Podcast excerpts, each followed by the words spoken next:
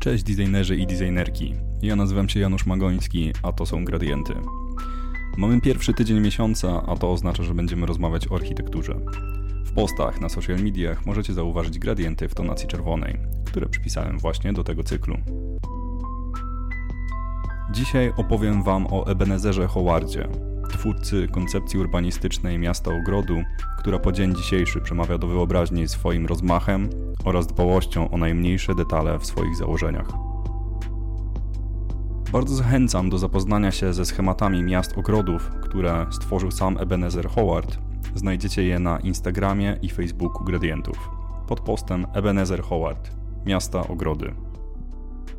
Swoją drogą zapraszam do obserwowania. Będę wrzucał na social media sporo ciekawych rzeczy, które będą stanowiły dopełnienie podcastów. No dobrze, zacznijmy naszą historię o Ebenezerze Howardzie. Ebenezer Howard jest uważany za bardzo ważną postać w świecie architektury i urbanistyki, która odegrała ogromną rolę w rozwoju współczesnych miast, mimo że nie był architektem ani urbanistą, a jedynie państwowym urzędnikiem. Wizjoner wymyślił koncepcję miasta ogrodu, aby zmienić kierunek cywilizacji i zachęcić ludzi do zakładania nowych, zrównoważonych z przyrodą i społecznie zaangażowanych miast. Jego koncepcja miała na celu zmianę relacji społecznych i stosunków własności. Wielka popularność jego idei przyczyniła się do powstania miast ogrodów na całym świecie, w tym m.in. w Wielkiej Brytanii, Niemczech i USA. W tamtym czasie na wzór miast ogrodów zaprojektowano również wiele dzielnic w większych miastach, w tym Warszawy. Ebenezer Howard urodził się 29 maja 1850 roku w rodzinie skromnego sklepikarza w Londynie. Ukończył naukę w wieku 14 lat.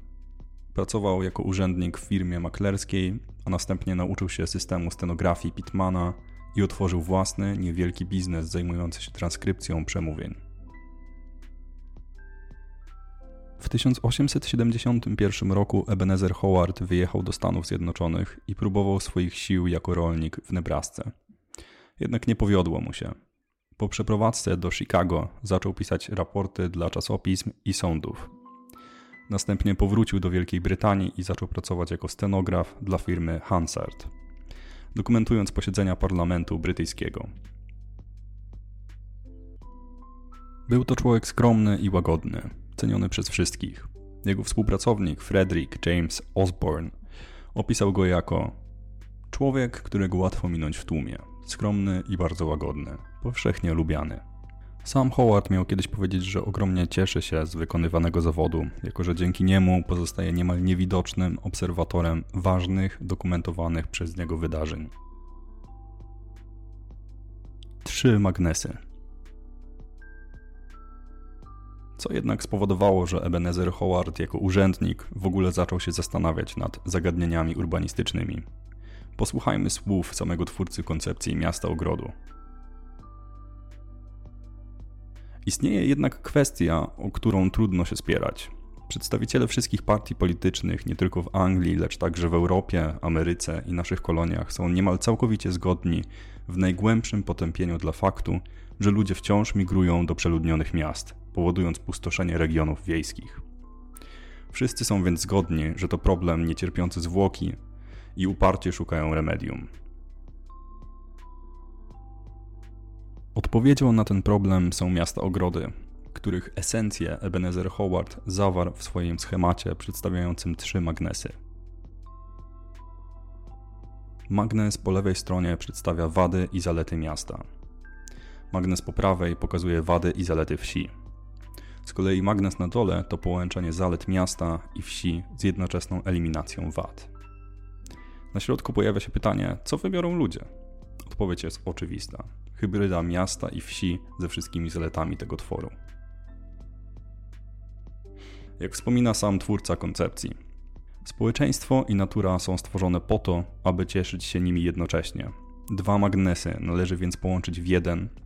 Tak jak mężczyzna i kobieta swoimi różnorodnymi darami i zdolnościami dopełniają się nawzajem, tak wieś powinna się dopełnić z miastem.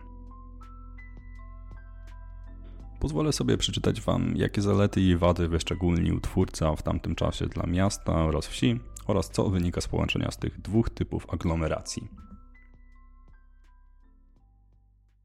Miasto. Odcięcie od przyrody. Pożyteczne kontakty. Samotność w tłumie. Miejsca rozrywki. Odległość od pracy. Wysokie zarobki, wysokie czynsze i ceny. Możliwość zatrudnienia. Długie godziny pracy, armia bezrobotnych. Mgły i susze. Duży koszt kanalizacji. Zanieczyszczone powietrze, zachmurzone niebo, dobrze oświetlone ulice. Rudery i eleganckie wyszynki. Pałacowe gmachy. Wieś. Brak kontaktów, piękno natury, ludzie bez pracy, ziemia leżąca odłogiem. Teren prywatny, wstęp wzbroniony. Lasy, łąki. Dużo pracy. Niskie zarobki, świeże powietrze, niskie czynsze. Brak kanalizacji. Obfitość wody. Brak rozrywek. Dużo słońca. Brak ducha obywatelskiego potrzeba reform. Przeludnione domy, opuszczone wioski.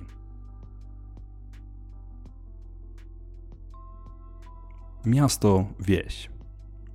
Piękno natury. Pożyteczne kontakty. Łatwo dostępne pola i parki. Niskie czynsze, wysokie zarobki. Niskie podatki, dużo zajęć. Niskie ceny, brak wyzysku możliwości dla przedsiębiorców, przepływ kapitału, czyste powietrze i woda, dobra kanalizacja, jasne domy i ogrody, brak dymu, brak slamsów, wolność i współpraca.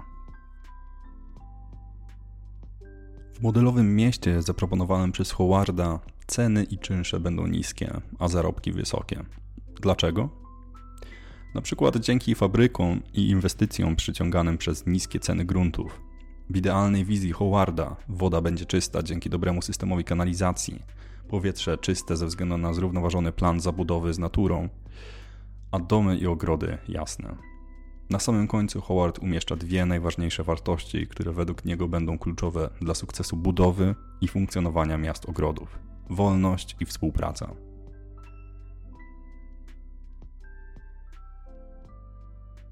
Koncepcja miasta ogrodu. Wizjoner podkreślał, że jego propozycje dotyczące organizacji miasta to tylko schematy. Jednak wybrany język wizualny wspomnianych planów jest silnie sugestywny. Nie tylko w komunikowaniu jego idei, ale także w kształtowaniu centralnej formy nowego miasta.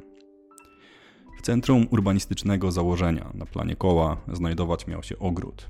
Dookoła niego najważniejsze budynki użyteczności publicznej – ratusz, muzeum, uniwersytet i tym podobne. Odchodząc dalej od centrum, pojawia się pas zieleni w postaci parku, a na jego zewnętrznej granicy kryształowy pałac, o którym więcej wspomnę za chwilę. Kolejne sekcje to zabudowa mieszkalna, przecięta wielką aleją, która również jest pasem zieleni. Na obrzeżach naszego planu miały znajdować się fabryki, zaraz przy nich trakcja kolejowa, a za nią pola, które również były bardzo ważnym elementem założenia. To oczywiście wielki skrót tej koncepcji i myślę, że wielką stratą byłoby nie usłyszeć, jak widział to sam twórca. Pozwólcie, że przeczytam wam fragment książki Ebenezera Howarda Miasta Ogrody Jutra, w którym wizjoner szczegółowo omawia swój plan.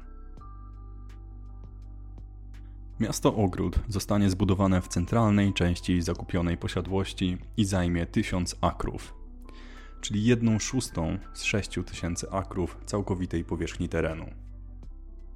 Może ono przybrać kształt okrągły, w tym przypadku jego promień wynosiłby 1240 yardów, czyli około 1,14 km.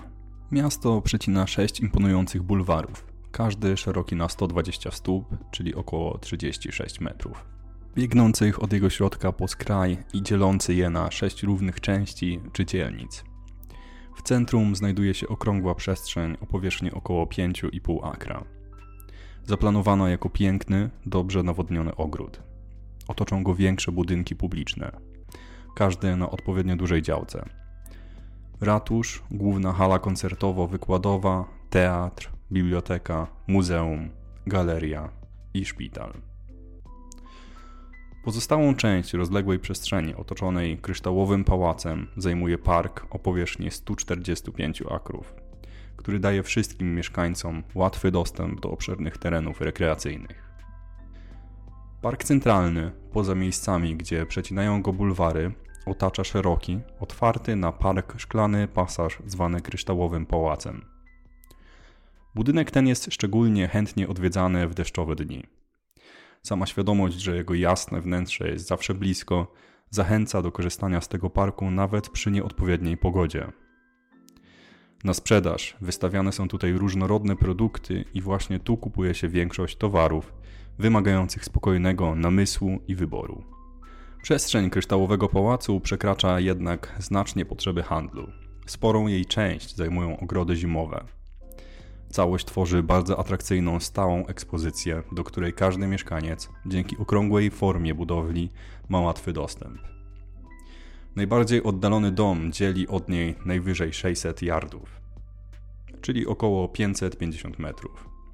Po opuszczeniu kryształowego pałacu, podążając w stronę obrzeży miasta, przecinamy piątą aleję, wysadzaną jak każda tutejsza droga drzewami.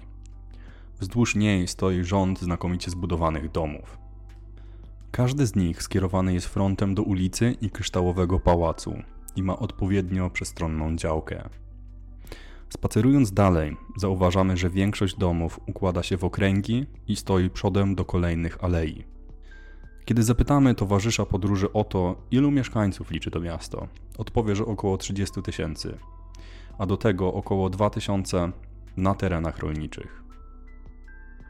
W mieście znajduje się 5,5 tysiąca działek budowlanych zajmujących średnio powierzchnię 20 na 130 stóp, czyli około 6 na 40 metrów.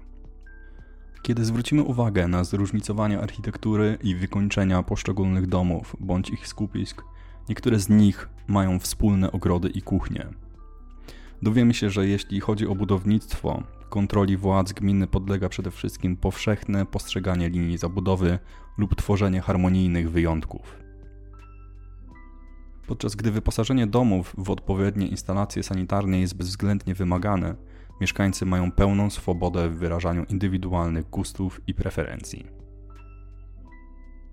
Podążając w kierunku obrzeży miasta, natkniemy się na wielką aleję. W pełni zasługuje ona na tę nazwę. Jest szeroka na 420 stóp, czyli około 128 metrów, i tworzy pas zieleni o długości przekraczającej 3 mile, dzieląc na dwa pasma fragment miasta otaczający park centralny. W istocie stanowi ona dodatkowy park o powierzchni 115 akrów, położony w odległości nie większej niż 240 yardów, czyli około 220 metrów od najdalej mieszkającego obywatela. Przy tej zachwycającej arterii, sześć działek, każda o powierzchni 4 akrów, zajmują szkoły publiczne wraz z boiskami i ogrodami. Zarezerwowane jest też miejsce dla kościołów wyznawanych przez mieszkańców religii. Ich budowę i utrzymanie finansują wierni i ich przyjaciele. Zauważamy również, że domy wychodzące na wielką aleję nie układają się w okręgi, lecz w półksiężyce, żeby wydłużyć elewacje frontowe oraz optycznie poszerzyć już i tak niezwykle przestronną aleję.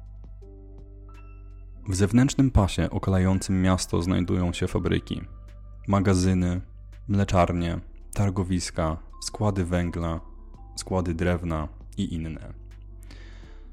Zwrócone ku linii kolejowej otaczającej całe miasto. Taki układ umożliwia załadunek towarów z magazynów i zakładów przemysłowych prosto do wagonów i wysyłanie ich na dalsze rynki, bądź też odbieranie ich z pociągów prosto do magazynów i fabryk. W ten sposób nie tylko osiąga się znaczącą oszczędność w pakowaniu i transporcie, lecz także redukuje do minimum straty związane z uszkodzeniami towarów. A dzięki zmniejszeniu ruchu w bardzo dużym stopniu redukuje się koszt utrzymania dróg w mieście. Zmora fabrycznego dymu jest w mieście ogrodzie pod kontrolą. Wszystkie maszyny są napędzane energią elektryczną, dzięki czemu koszt zasilania nią oświetlenia czy wykorzystania jej do innych celów znacznie się zmniejsza. Nieczystości produkowane przez miasto używane są w części rolniczej, na którą składają się zarówno duże farmy, jak i małe gospodarstwa, ogródki działkowe czy pastwiska dla krów.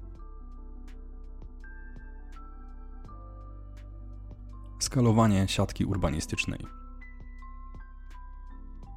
Wizjoner przewidział również, jak miasto ogrody miałyby się rozrastać, a raczej multiplikować. Pozwólcie, że i w tym miejscu przywołam fragment książki, w którym Howard omawia swoją piękną ideę skalowalności, tym razem znacznie krótszy. Obiecuję. Zakładamy, że miasto Ogród będzie rosło, aż osiągnie populację liczącą 32 tysiące osób. Co dalej? W jaki sposób sprosta potrzebom kolejnych osób przyciąganych przez mnogość jej zalet? Czy powinna ona się rozbudowywać na otaczających je terenach rolniczych, na zawsze pozbywając się prawa do nazywania się miastem ogrodem? Na pewno nie. Do tak tragicznego skutku doszłoby z całą pewnością, gdyby ziemia wokół miasta znajdowała się w rękach osób prywatnych, którym zależy na osiągnięciu zysku z jej sprzedaży. Dla nich, w miarę zapełniania się miasta, ziemia rolna dojrzewałaby do zabudowy, a piękno i walory zdrowotne całości zostałyby szybko zaprzepaszczone. Na szczęście jednak ziemia wokół miasta ogrodu nie należy do osób prywatnych. Znajduje się w rękach ludności i zarządzanie nią nie jest warunkowane potencjalnymi korzyściami kilku osób, ale rzeczywistym interesem całej społeczności. Miasto Ogród wypełnia się, a jego populacja osiągnęła pułap 32 tysięcy. Jak rozrośnie się dalej? Nastąpi to poprzez założenie, prawdopodobnie dzięki możliwościom oferowanym przez ustawę, kolejnego miasta w niewielkiej odległości od strefy wiejskiej, tak aby i ono miało własną strefę wiejską. Użyłem sformułowania założyć kolejne miasto i z punktu widzenia administracyjnego rzeczywiście będą istniały dwa miasta. Jednak dzięki szybkiemu transportowi mieszkańcy jednego mogliby dotrzeć do drugiego w ciągu zaledwie kilku minut, a to uczyni z nich jedną społeczność. Owa zasada konsekwentnego pozostawiania pasa wiejskiego wokół miast zachowana byłaby do momentu powstania zespołu miast. Nie będą one oczywiście ułożone w idealne geometryczne kształty, jak na moim diagramie, ale ich zgrupowanie wokół miasta centralnego sprawi, że każdy mieszkaniec aglomeracji, choć żyje w małej miejscowości, czerpie również korzyści z wielkiego, przepięknego miasta. Co więcej, cała świeżość i rozkosz wsi, pola, żywopłoty i lasy a nie tylko wypielęgnowane parki i ogrody, znajdą się w zasięgu kilkuminutowego spaceru bądź przejażdżki.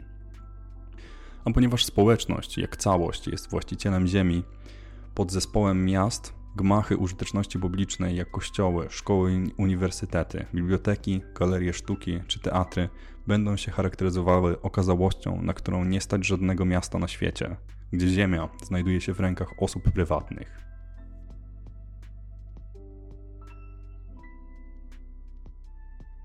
Ekonomiczna konstrukcja miasta. Konstrukcja ekonomiczna miasta ogrodu opiera się na filantropilnej spekulacji nieruchomościami. Zarząd miasta miał sukcesywnie spłacać swoich pierwszych inwestorów i w końcu całkowicie wykupić tereny, a wszystkie dochody z opłat czynszowych przeznaczać na dalsze urządzanie miasta i rozwój korzyści dla obywateli. Nie planowano natomiast wprowadzania podatków. Howard wierzył w rozwój społeczności opierającej się na braterstwie i solidarności społecznej. Mieszkańcy miasta mieli dobrowolnie wspierać szkoły, szpitale, instytucje kulturalne i opiekuńcze.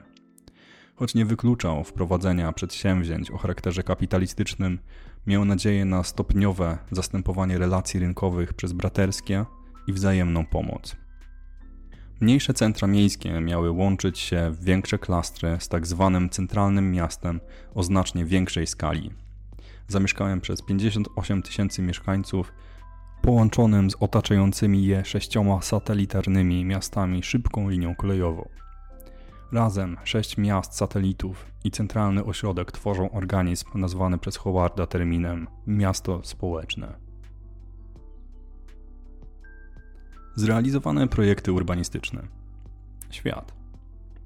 W 1903 roku w celu zmniejszenia zagęszczenia mieszkańców w Londynie powstało Lichworth Garden City, które było pierwszym przykładem realizacji koncepcji miasta ogrodu. Było to prywatne miasto, które funkcjonowało jako spółdzielnia wszystkich mieszkańców. Następne było Wellwyn Garden City, które zostało ufundowane przez Ebenezera Howarda i także było prywatne. Oba miasta do dzisiaj zachowały swój pierwotny układ i charakter, z równowagą pomiędzy zabudową a terenami zielonymi, strefami mieszkalnymi i pracy. Canberra, stolica Australii, powinna być także uważana za część kontynuacji brytyjskich miast ogrodów. Budowa miasta rozpoczęła się w 1913 roku, ale główne prace zostały ukończone dopiero w 1963 roku, kiedy powstało centralne jezioro. Polska. Podkowa leśna została założona w 1925 roku i jej plan urbanistyczny opiera się na koncentrycznych alejach. Koncepcja ta jest wyraźnie zainspirowana przez Ebenezera Howarda. Miasto jest wypełnione modernistycznymi willami otoczonymi przez las. Przez wiele lat miejsce to było zamieszkiwane przez elity, artystów, urzędników państwowych i osoby, które utożsamiały się z odradzającym się krajem. W okresie międzywojennym powstawały również inne projekty podobne do Podkowy Leśnej, takie jak osiedla wokół Warszawy założone wzdłuż tras podmiejskich kolejek. W tym Józefów, Otwock, Komorów i Milanówek. W Polsce w pierwszej połowie XX wieku powstało wiele osiedli przyfabrycznych, takich jak Giszowiec i Żyrardów, które chociaż nie były tak radykalne jak koncepcja miasta ogrodów, to jednak stawiano na harmonijne połączenie stref produkcyjnych, mieszkalnych i rekreacyjnych. Wizja Ebenezera Howarda od zawsze była dla mnie fascynująca. Ze względu na swoje odważne założenia, próbę stworzenia środowiska przyjaznego człowiekowi oraz ze względu na bardzo precyzyjne obliczenia potrzebne do stworzenia takiego miasta, zarówno pod kątem urbanistycznym, jak i ekonomicznym.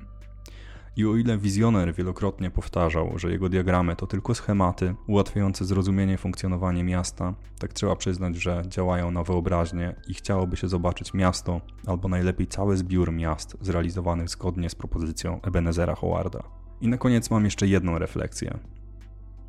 Z jednej strony miasta ogrody były postrzegane jako utopia, ale jeśli zestawimy je z współczesną koncepcją miasta The Line w Arabii Saudyjskiej, którego długość ma mieć 170 km, wysokość 500 metrów, a szerokość 200 metrów, to można zacząć się zastanawiać, gdzie są granice między utopią, dystopią, a racjonalnym postrzeganiem rzeczywistości. No cóż, najwyraźniej rzeczywiście nigdy nie należy być zbytnim realistą. Jak wspominał Ebenezer Howard, fałsz tego przekonania leży w całkowitym ignorowaniu możliwości istnienia alternatywy wobec tego, co poznał nasz umysł. Dzięki wielkie za wysłuchanie tego odcinka. Mam nadzieję, że się Wam podobało. Zapraszam na Instagram i Facebooka Gradientów. Znajdziecie tam diagramy i schematy Ebenezera Howarda, o których wspominałem w odcinku.